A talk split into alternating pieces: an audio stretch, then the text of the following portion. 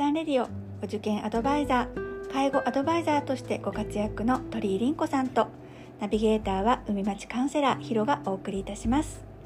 この湘南おばちゃんレディオは女性のお悩み相談。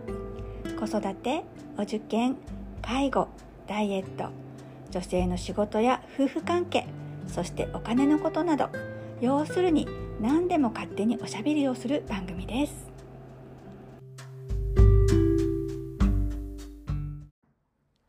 湘南おばちゃんレディオ第7回。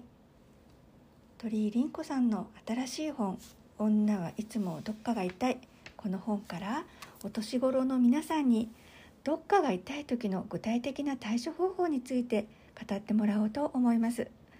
まず前書きにあった「女はいつもどっかが痛い」でもそれはあなたのせいじゃないっていうキャッチーな言葉がめっちゃ印象的だった。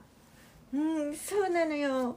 この本の著者の山崎敦子先生が私に言ってくれた言葉なんだけどね、女はいつもどっかが痛いの。あなたのせいじゃないって、まず私に力強く言ってくれて励ましてくれたんだよね、うん。それでああ本作ろうと思ったんだけどあちこちが痛かったりメンタルがすごいこうダウンしちゃうのってうん。ずっと私のせいなんだって思い込んでいたんだけど、うん。先生に「これってあなたのせいじゃなくて女性ホルモンのせいなんだよ」って言われてうん。それがすごい大きかったと思うな。そう救われる一言だったんだね。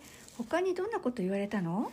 うん、例えばね私って改札口で友達と別れるシーンとかあるじゃん、うんうん。その時にあの振り返る振り返ら振り返らないで、うんすごい迷うタイプなわけよ。うん。ひろちゃんは振り返るタイプだっけ？そう。とね振り返るタイプでしかもお見送りする時は見えなくなるまでそこにいたいというちょっとうざいタイプ。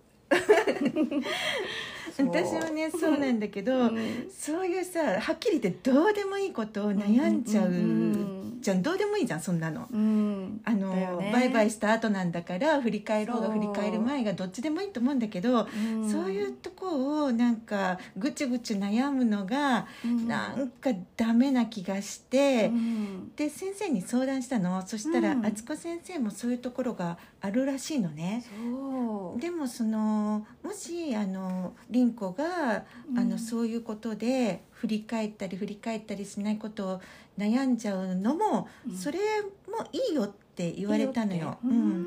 で振り返るのも振り返らないのもどっちも正解じゃんって。うん。だけどちょっとあの自律神経を病んでる女っていうのは、うん。そのどっちも正解だっていうことが分かっていながら、うん。もしかして振り返らなかったら感じ悪い人って思われるんじゃないかとかうん。なんか振り返っちゃったがゆえに何、ていうのかな自分がいい人って思われたいんじゃないのって思われちゃうんじゃないのとか、うんうんうんうんなんか誰も思ってないようなことをくよくよ思い悩んじゃうことで、うん。神経がすごい弱ってくるっていうのが問題だって言われたの。あだからねなんか解決法としてーうん。もうそれでいいじゃん自分って。自分を許してあげて自分に心地よい方を選ぶっていうことを考えればいいだけだよって教えられて、うん。なんかそれにすごい納得感があったんだよね。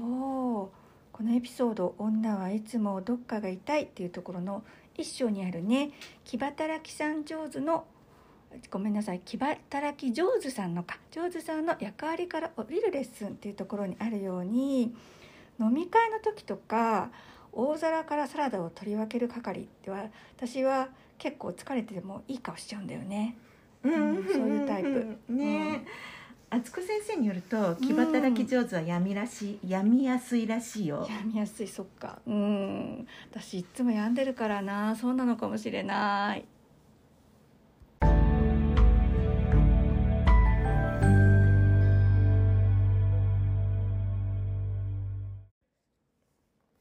第一章の中に悪い占いで未来を満たすのはやめようって話があるんだけど、うんまだ起こってもない未来をいちいち不安に思ってうん。例えば今の時期だったらコロナになったらどうしようとか、子供が受験に落ちたらどうしようとか、うんまだ今の現今現在は何も起こってってないのに、うん。その怒ってないうちから思い悩む人がいるよねってことで、うん。これが自律神経に悪い影響を与えるよっていう話があるのね。うん。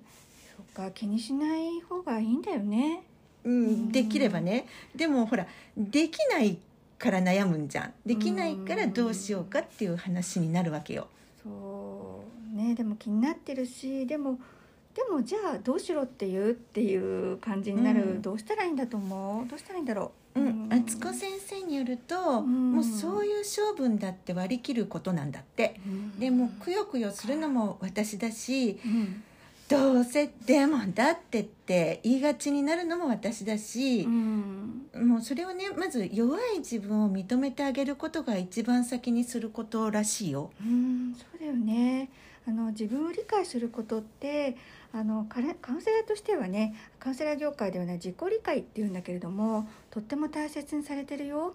弱い自分を理解してそして許すこと難しいけどできると楽になるよね。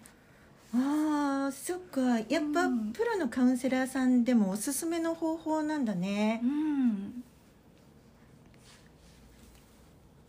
はい今日は、えっと、女はいつもどっかが痛い。頑張らなくても楽になれる。自律神経整えレッスンの第1章についてお話をしていただきました。次回第2章に続きます。